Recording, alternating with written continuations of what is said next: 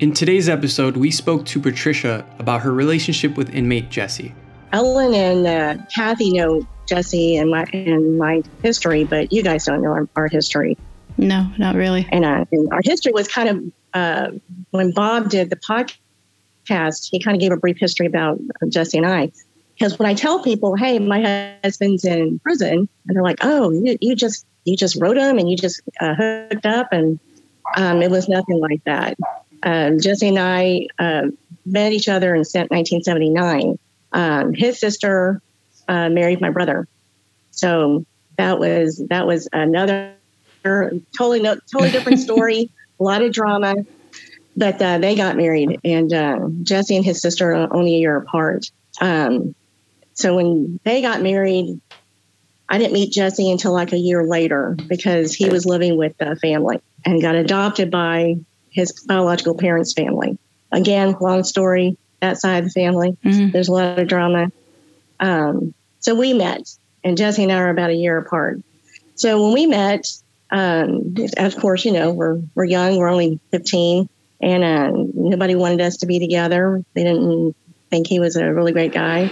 So um, he put teeter totter back and forth, and we would see each other, and that's about it. So two years of that, and then he went to prison for the first time in 1982, 1982, somewhere around there.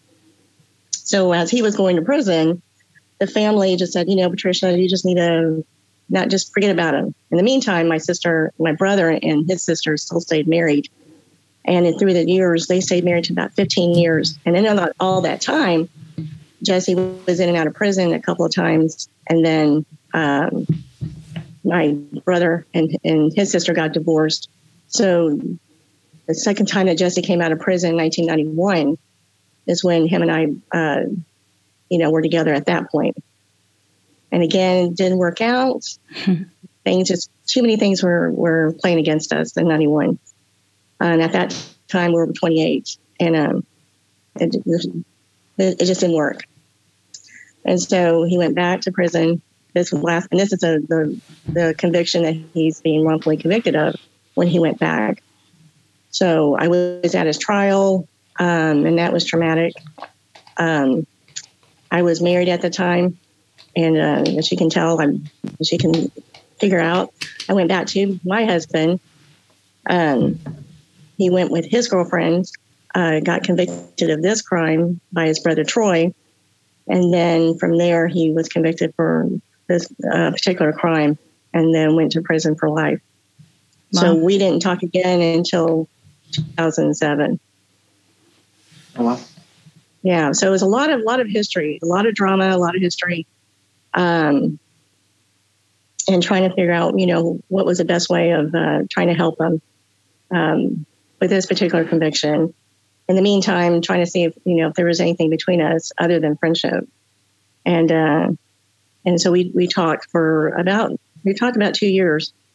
Um, in the meantime, he contacted the Innocent Project, another Innocent Project, and they took his case, but he didn't get any information from that.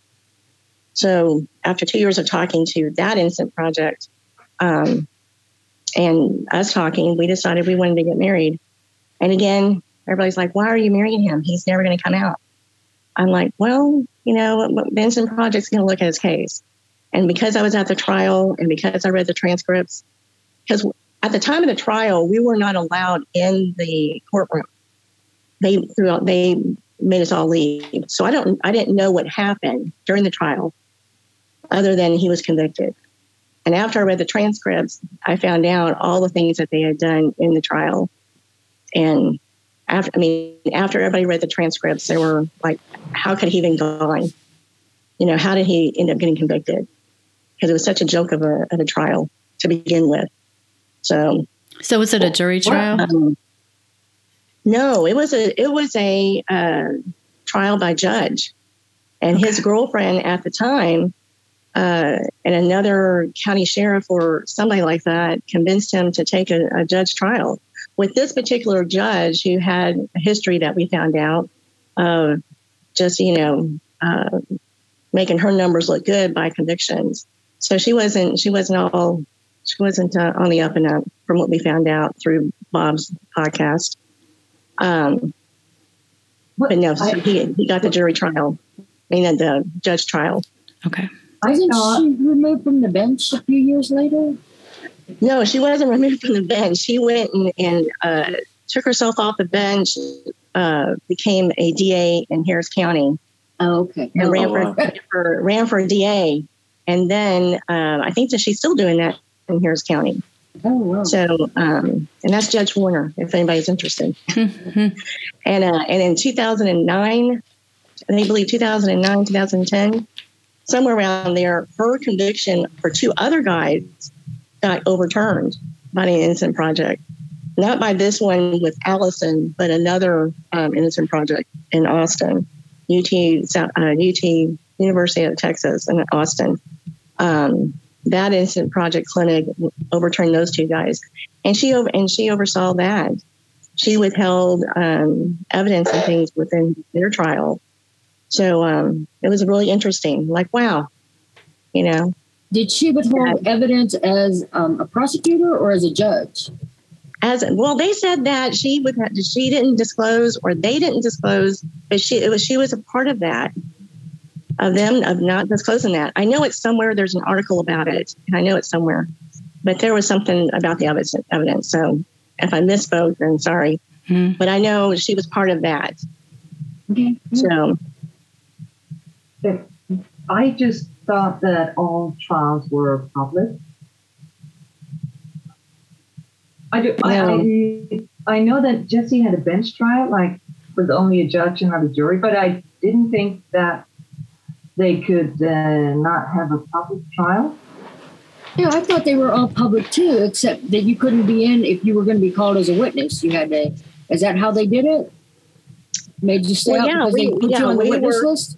yes, I was on the witness list. Okay, that's uh, why. myself and some other people. And yes, you're right. Um, they are public unless you're a witness, but they threw all of us out. And so we couldn't sit and hear what was going on. Um, and you had an option. I guess you had an option back then. I guess you still do. You can either have a trial by judge or a trial by jury. Mhm. And he was convinced to go by a judge. So, which was a you know wrong choice to make at that point. But yeah, but I can wrongful understand. convictions happen just at the as a at, at a huge rate with jurors as Mhm. well. Right. That's what I was going to say. I mean, it makes sense because the judge knows the law better than the jurors do, hmm but you only have to convince one of 12 in a jury of, you know, um, uh, Right. Yeah. Yeah, but unfortunately, with with this particular judge, she already had her mind made up. Right. She wasn't. And then you have an, an attorney who really who really didn't fight for you. So it was like when you start reading the transcripts, you're like, you didn't you didn't ask Troy anything. You didn't ask Troy any kind of any kind of you know where were you and you know any kind of any kind of uh, posing questions as to what was going on at that time in '91. and if So, I remember um, correctly, he didn't even call uh, Jesse's alibi witnesses or he didn't interview the No.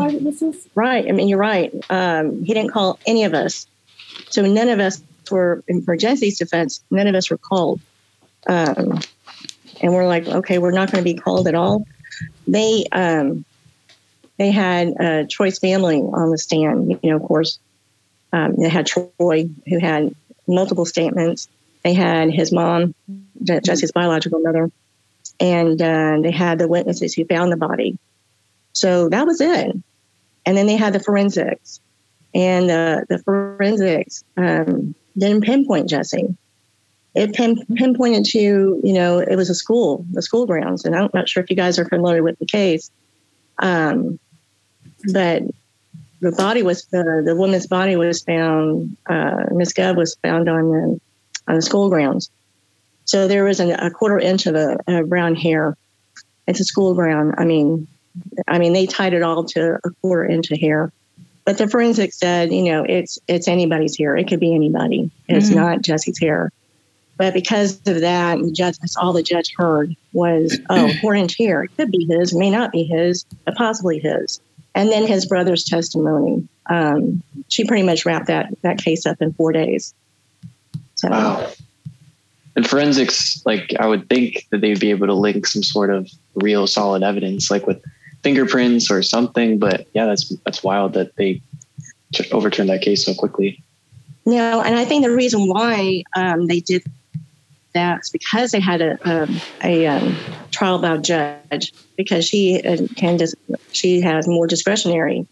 You know, there's nobody you know uh, objecting to what she's saying. hmm You know, she's hearing four inch hair could be his, could be not. You know, there's no other evidence. Um, they did have a long blonde hair with a bulb, root bulb that had blood on it at that time, and that nobody sent that to forensics. Nobody ran that through um, any type of DNA. But because it's 1991, I didn't know if that was uh, a standard, you know, way of uh, finding evidence. I would think they would have to bag it, tag it, and put it in, you know, for it to be tested later. Didn't the Innocence Project have that tested and it came back? Um, it was too degraded. hmm Uh, yeah i mean too you know, degraded? yeah there was no blood uh you know the blood had already whatever happened to the blood mhm. um but there was nothing because it was a, a long blonde hair hair blonde hair doesn't have any type of pigment That's true. so you know it could have been anybody's hair Mhm. um you know they did take finger clippings they took lots of evidence um at that time and it's all listed within the transcripts but nothing out of any of that stuff tied back to jesse and when Bob, uh, you know, Truth and Justice with Bob, you know, took, uh, did the podcast, um, with his investigation, there was nothing there either. You know, when him going over uh, testimony, went over everybody's testimony, went over um, Mr. Gov's testimony. Um, the only thing that kind of stood out was um, keys. And I'm not sure if you guys um, listened to the podcast, no. but those keys were were discussed like almost a month because mysteriously those keys her keys were held in her hand and were found um, not by the emts or anything but they were found and placed back in in her mailbox mysteriously nobody knows how it got there Oh, that's weird. That's that's Yeah. very but then you think that, oh, unless I guess maybe they touched the keys, then they were like, oh no, fingerprints. But then why would you give them back? It was 11 Exactly. days later. And, and Patricia, uh, correct me if I'm wrong, but the police, um, Mr. Gove contacted the police and they never came and got those keys. no no they never did Can you guys he stop said for? that- Can you he- stop he for a minute? during trial sure Can we go back and explain what happened? Um, there was a a elderly Asian woman, correct, that was walking. I'm not Yes. sure if I have the facts right. And then She, she wasn't elderly. She was 53. she was just a young, very young. baby. Um, Yeah. yeah. So she was walking and she was attacked early morning, correct? Yes, she was. Um, she was the lunch lady. Um, I was going to say lunch lady. She was a lunch employee Okay. of Spruce High School. Okay. So she worked at the school. This was in Pleasant Grove. hmm Yeah, she worked at the school, so everybody knew her.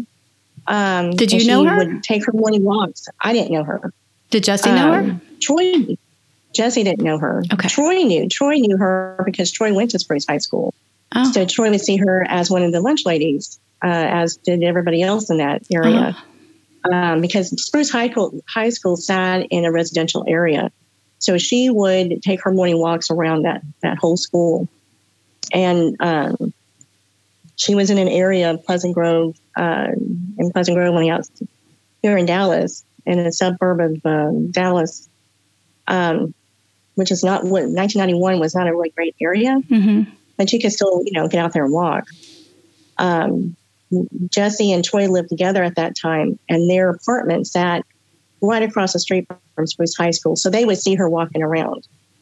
So, but that's Okay. because they'd be sitting on their balcony doing whatever. hmm Um, and uh, she was attacked um, during the summer, early in the morning, around seven, seven or so. Um, I'm, I want to say a, a young teenager and his family saw the body across the street, they ran over to her and threw a dog blanket on her. I mean, blanket that had dog hair on it. Uh, Um, threw that on there to her and uh, waited for the EMTs to show up. And she was still alive for a few minutes, but she really couldn't Oh, talk. wow. And so, so um, um, the young the gen- gentleman who found her, he couldn't understand anything that she was saying because she was just she was taking her last breaths, and Right. you know, it was it was it was an awful crime because she was stabbed thirteen times, oh wow. and uh, and they concluded that Bob's podcast concluded, and tell me, Kathy, if I'm wrong, if I'm about what Pop, what Bob discovered. Her, her body wasn't she wasn't killed at the school grounds. It was almost like her body was dumped at the school grounds. So Um, I don't. I don't know. They they think she was crawling through because there was an opening in the gate there, and she was crawling through. They think that's what happened. yeah, That so she was attacked outside of the the fence, and then she was crawling to get away. Uh, and she went inside the, the fence. Maybe she was trying to get to the school. I don't know. yeah. And one of the uh, podcast listeners, Paul Day, he had did a um, oh, I'm not sure exactly what you call it, but he was doing measurements on on where the where the the uh, break in the chain link fence was and how she was she was trying to crawl to get to somewhere. So he was doing measurements and things like that. So he did quite an extensive um, analysis of the crime scene. So, and then you know this same woman um, that same day she was walking uh, when she did her walk. She had her keys in her hands, and she also wore a really tight corset that had a, a butcher knife in it. So, but she wasn't killed with a butcher knife. She was killed with, um, I want to say, a small knife to make those Yeah. small cuts Yeah. from what Yeah. from what the forensics was saying. So you Yeah. would think Was you had this big this big butcher knife, and you know someone would take advantage of the butcher knife, but you know they didn't.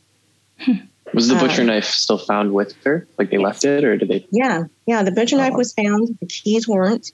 Um, she still had her jewelry on her, so she wasn't robbed. And from what they understand, she wasn't assaulted.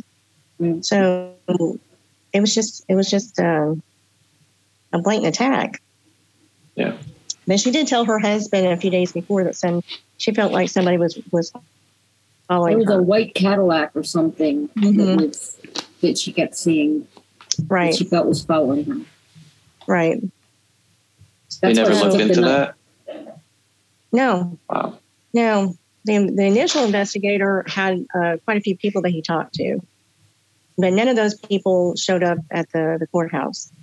It wasn't until uh, two years later, 91, 92, 93. Yeah, 1993, 94, that um, Jesse and his brother got into a, big argument over a girl, Jesse's, I mean, uh, Troy's girlfriend. And af- right after that, somehow the police, you know, showed up and arrested him for this crime. And Jesse just like, you're kidding. Well, the The original for crime. investigators, the original investigators, um, they um, eliminated him as a suspect. He did. Yeah. hmm You're right. They did. And then uh, at this time, a new investigator, investigator, uh, uh, Mr. Watts, took up the case. And, uh, you know, he got somehow they got a tip from um, uh, from Crime Stoppers to talk to Troy. And from there, it went from them hounding Troy. And Troy at the time was like 19, 20 years old and uh, kept telling him, you know, you know, you know something, and uh, kept harassing him. And then we found this out later, again on Bob's podcast when they went when uh, Troy came back and uh, recanted, which was great. And then um, found out that, um, you know, he lied. When he lied, he said he he told everybody what happened.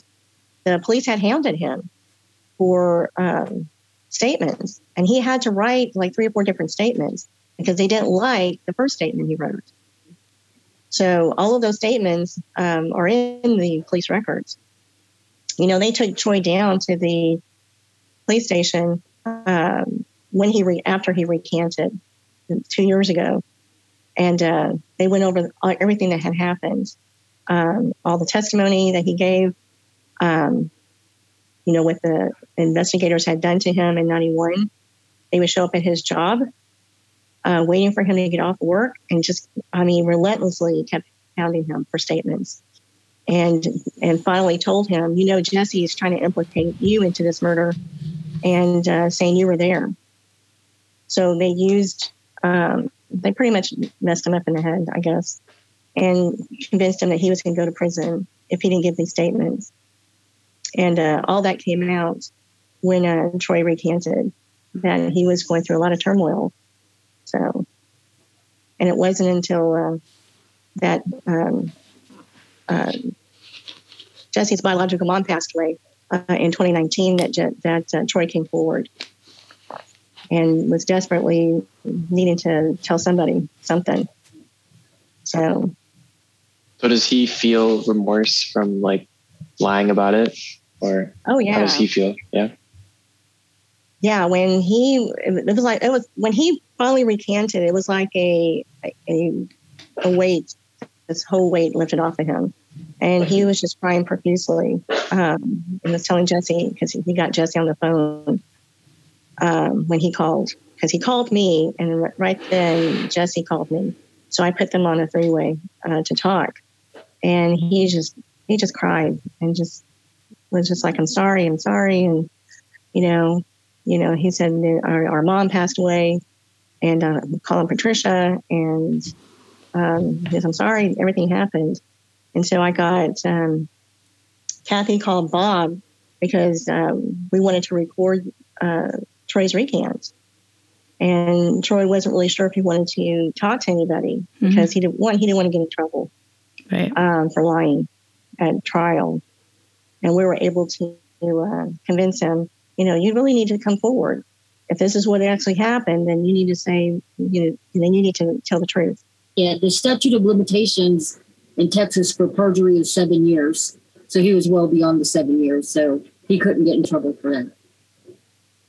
Did and, you say um, why he no, lied, other than the fact that he was maybe upset about this other woman? Um, he was scared. The police had scared him so badly that he was going to go to prison if he didn't implicate Jesse. Wow. But at that time, when that happened, they had already picked Jesse up and he was sitting in prison, sitting in the county jail for two years. And within that time, they built a case around, uh, a case against him with Troy's help.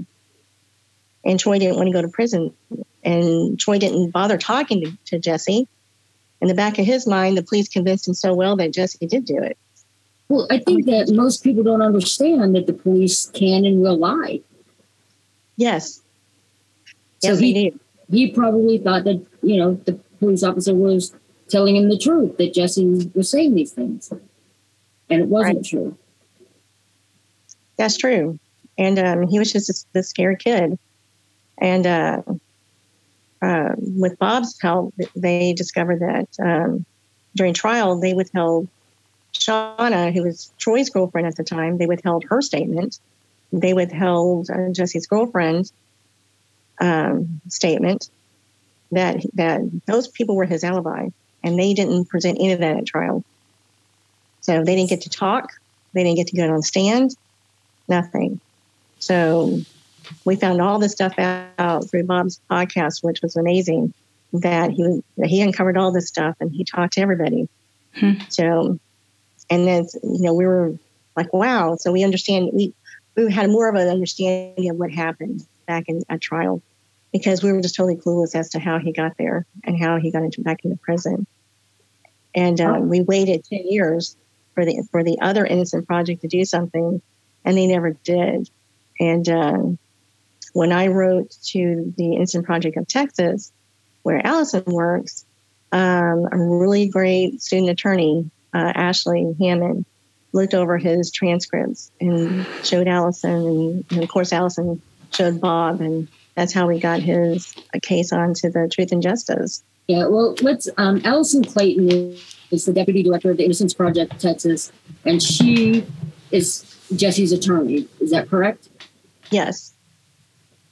Yeah, I was yeah. going to ask about how Jesse's case came to the podcast and what effect the podcast had on you and and Jesse and uh, the case.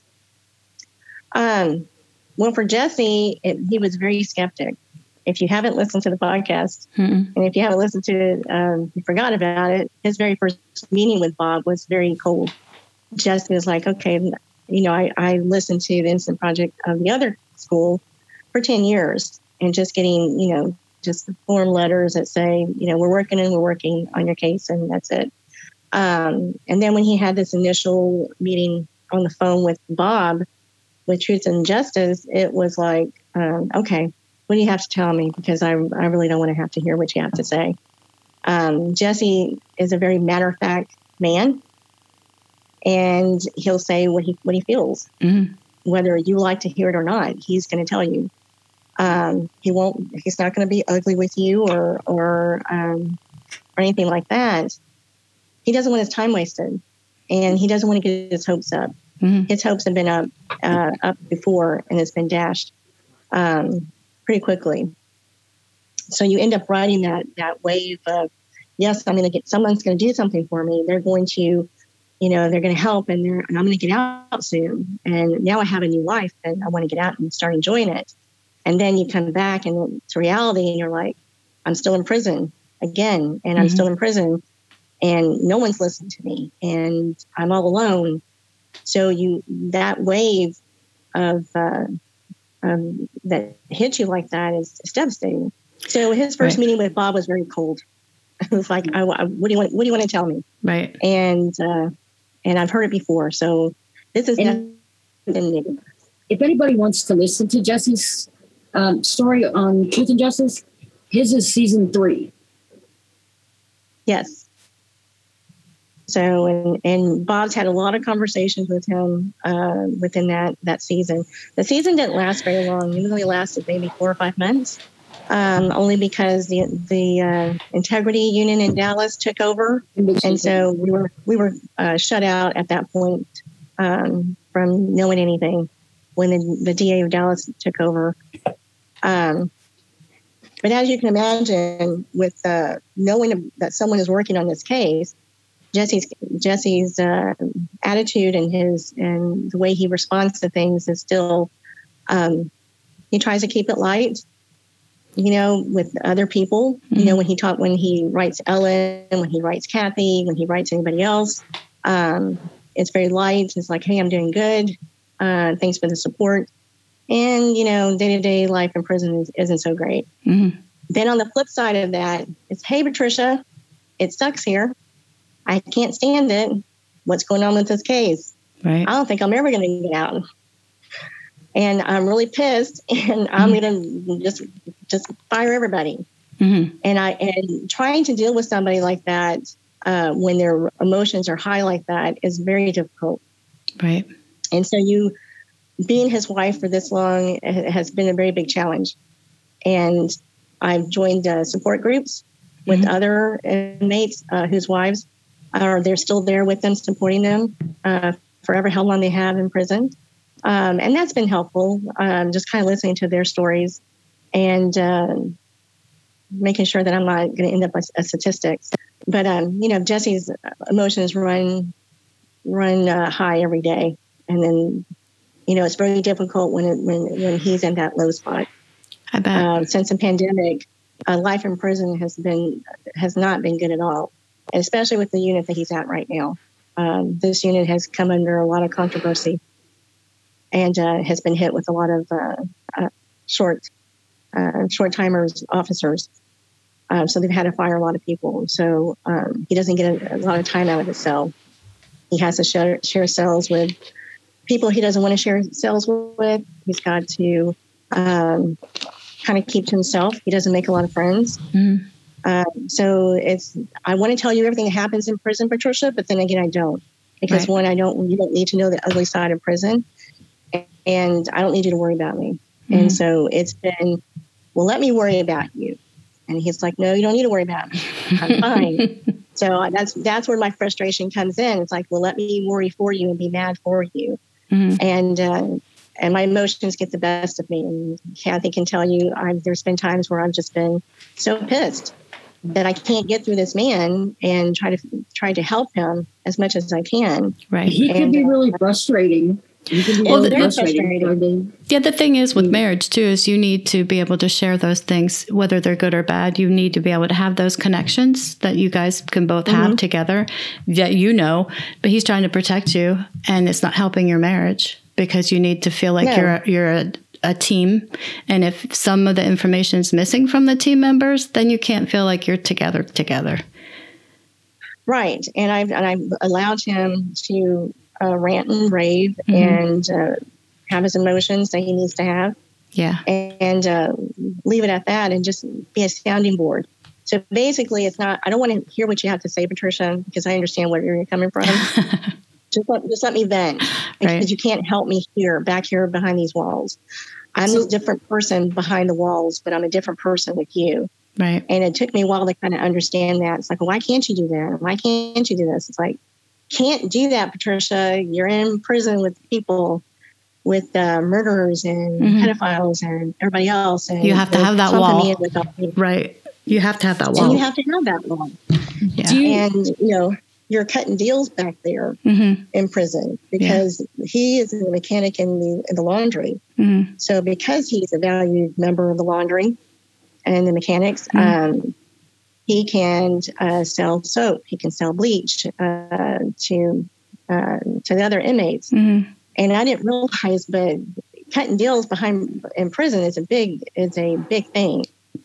You know, you do something for me, I'll do something for you. Right. That's how it works And. I'll, I'll make, I'll, yeah, I'll make a phone call for a friend, um, another inmate, make a co- co- uh, phone call for them, Mhm. and then Jesse gets a bag of coffee.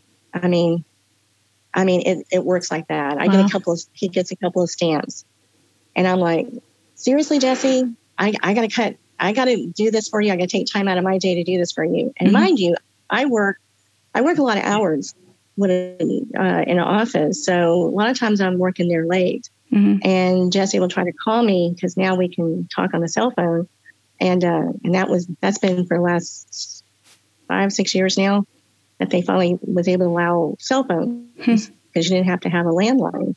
So a lot of times he'll call me and I'm busy. I'm either at work, I'm you know with my grandchildren. Um, hmm so he's like, oh, okay. So before it used to bother him because I couldn't take time out to talk to him. Mhm. But eventually he finally understood your life, my life still goes on. I'm Right. not going to, I'm not going to be on hold Right. just because you're back there waiting for your phone call. You know, Patricia, I, Yeah. I'm sorry Go to interrupt, but I just want um, the audience to understand that when you say cell phones, you're talking about you on a cell phone. He is not. He is on a Oh, yeah, landline. I'm they sorry. do not allow. Yeah, but but people don't understand that for many years you, you they would not approve a cell phone. You had to have a landline, Wow. but Yes, now you're they've right. Approved you. cell Yeah. phones. Yes, and then that communication, um, their the way they use their uh, phones in in prison, they only have three phones within different sections. So there's a long line of people uh, waiting to use the phone, and of course, you know, you're on the phone, people are listening.